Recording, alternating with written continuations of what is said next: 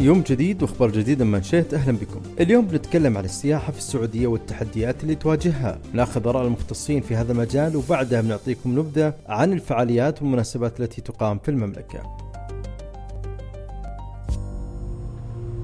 ما زالت الأرض مليئة بالأسرار وما زالت كنوزها الخفية تنتظر أول مكتشفيها متوارية عن الأنظار كنوز فريده تحبس الأنفاس.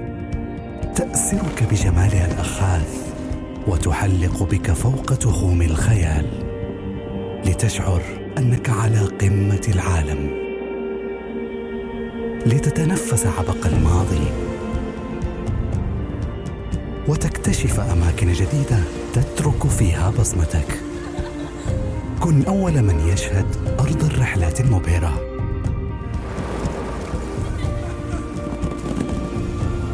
السعودية. ترحب بكم. احصل على تأشيرتك الآن.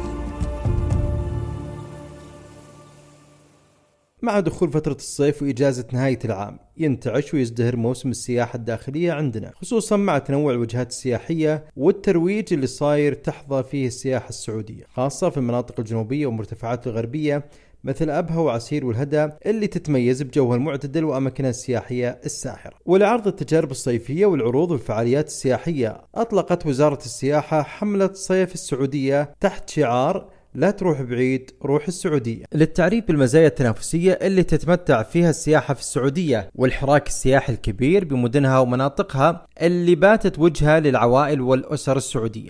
وفي تصريح خاص منشيت ذكر المرشد السياحي عبد الله العزي عن مقارنة السياحة الداخلية بالسياحة الخارجية. وكان لنا مع هذا الحوار. يا ليت بداية يعني نعرف منك إيش اللي يميز السياحة السعودية عن غيرها. تميز السياحة السعودية بعدة عناصر مهمة جدا وتهم السائح سواء المحلي أو الخارجي.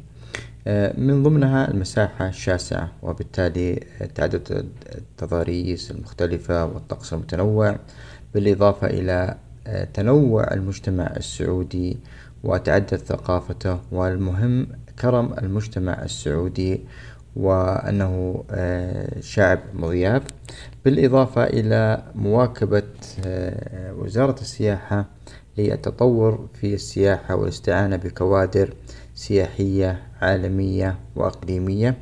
والعنصر المهم والذي يهم السائح هو الاستقرار. الاقتصادي الاستقرار الأمني بفضل من الله سبحانه وتعالى. وأيضا المملكة العربية السعودية أرض بكر للفرص الاستثمارية السياحية. في السياحة السعودية حاليا نشهد تنوع كبير. يعني في رأيك أنت إيش أهم وأفضل خمس وجهات سياحية في المملكة؟ وهل لا زال الطقس في الصيف يشكل تحدي سياحي لنا؟ كبر مساحة المملكة الشاسعة وتنوع تضاريسها وتنوع طقسها أعطاها نقطة قوة ونقطة منافسة للدول الإقليمية والعربية. آه اليوم إحنا عندنا عدة خيارات سواء في فصل الصيف أو في الشتاء أو في الربيع. على سبيل المثال في فترة الصيف نجد أنه هنالك توجه للمنطقة الجنوبية وأجزاء من المنطقة الشمالية. في الشتاء نجد أن هنالك توجه إلى مكة والمدينة وجدة والمنطقة الشرقية. وفي فصل الربيع نجد أنه أجزاء كبيرة من المملكة العربية السعودية يتوجه إليها السائح الداخلي أو الإقليمي وبخاصة منطقة نجد مثل الرياض والقصيم وما حولها وأجزاء من المنطقة الشمالية.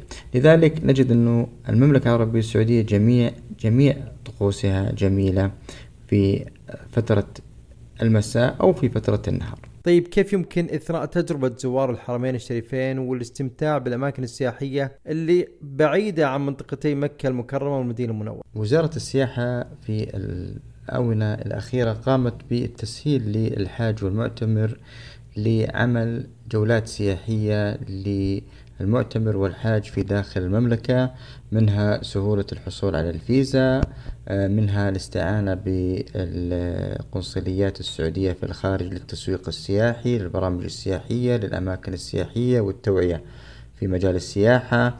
السماح للمعتمر والحاج بالبقاء لمدة أطول وبالتالي السماح له بزيارات عدة أماكن داخل المملكة.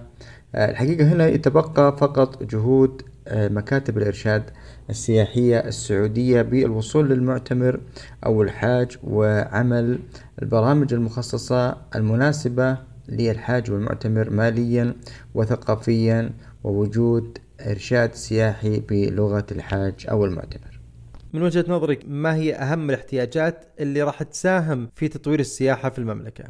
وزارة السياحة تعمل مشكورة على إبراز وتسويق الأماكن السياحية في المملكة داخليا أو خارجيا.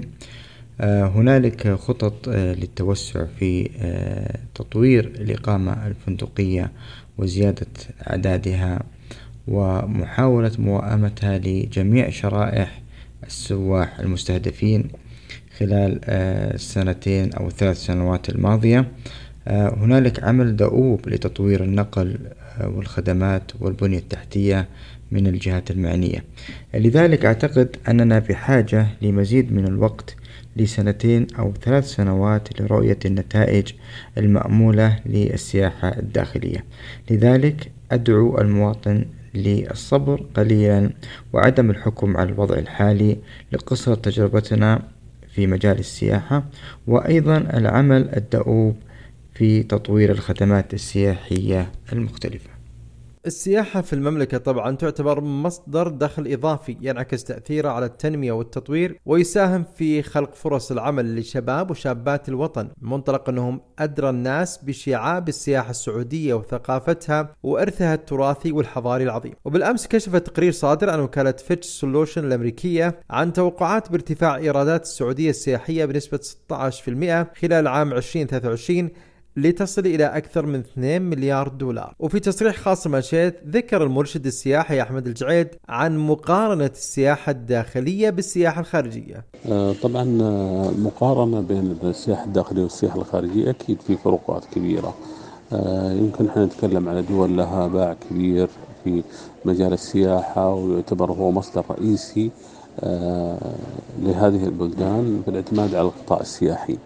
ولها خبرة لسنوات كبيرة. أهلت هذه الدول أنها آه، فعلا تحقق أرقام مليونية في أعداد السياح سنويا.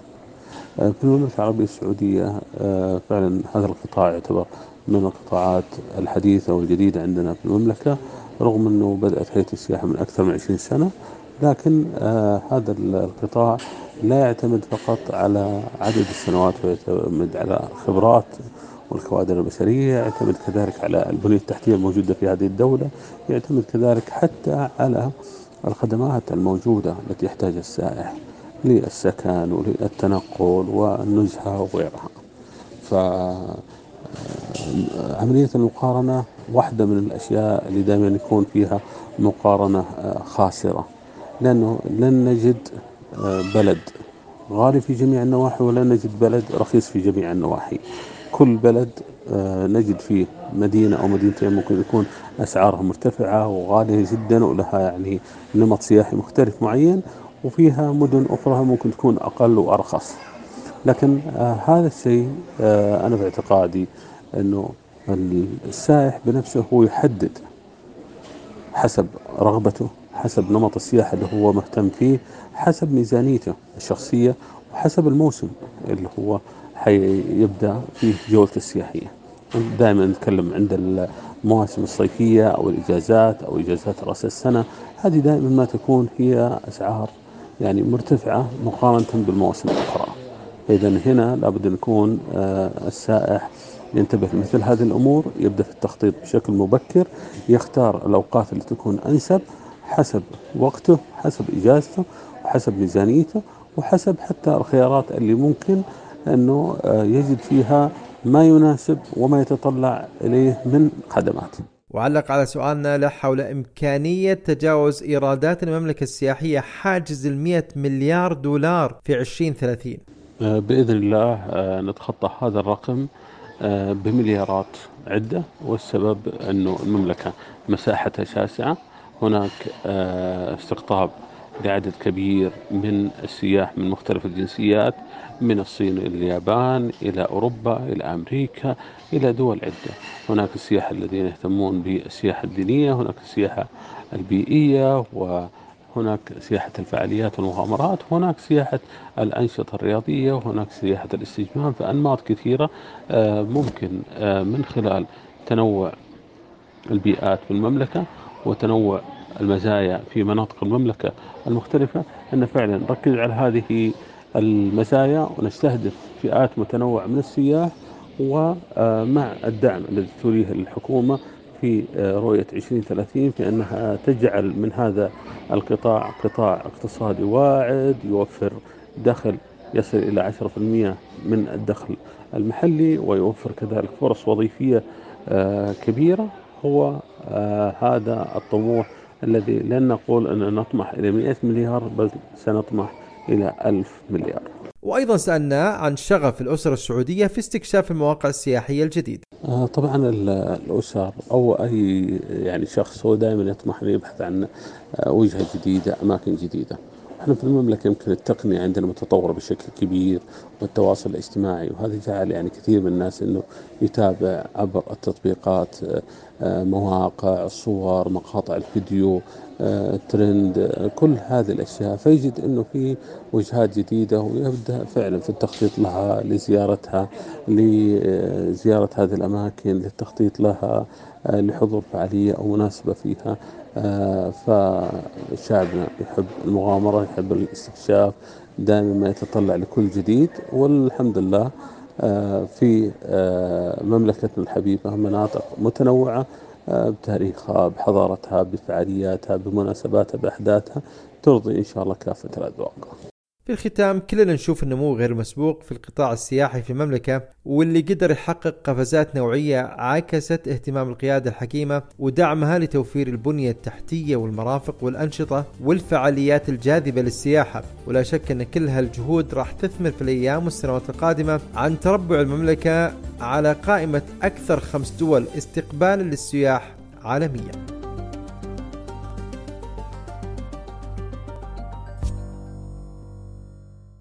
والآن ناخذكم في جولة على أبرز وأهم الأحداث والفعاليات التي تقام في المملكة. منتزه الأمير فيصل بن مشعل بن سعود يحتضن فعاليات مهرجان صيف البصر 2023 بمركز البصر في بريدة اللي يتصدر المهرجانات الصيفية على مستوى المملكة من خلال أرقام استثنائية غير مسبوقة ويتميز بتوافد الأسر السعودية والسائح. في جازان تستمر فعاليات معرض فرصة الدولي للمجوهرات والذهب 2023 اللي يقدم لزواره أحدث صحات المجوهرات المحلية والعالمية. بالإضافة لمجموعة من الندوات المتخصصة اللي تتناول صناعة المجوهرات التراثية والحديثة الراقية. وفي الخبر ينعقد مؤتمر تقنيات الذكاء الاصطناعي في الأمراض الجلدية والتجميل 2023 بفندق هوليدي إن الخبر ويناقش فيه نحو 1500 طبيب ومختص بالأمراض الجلدية والتجميل في السعودية والعالم أحدث التقنيات في مجالي الطب الجلدية والتجميل. إلى هنا وصلنا لختام مانشيت لهذا اليوم وعدنا نتجدد معكم بإذن الله غدا الاثنين. مع السلامة.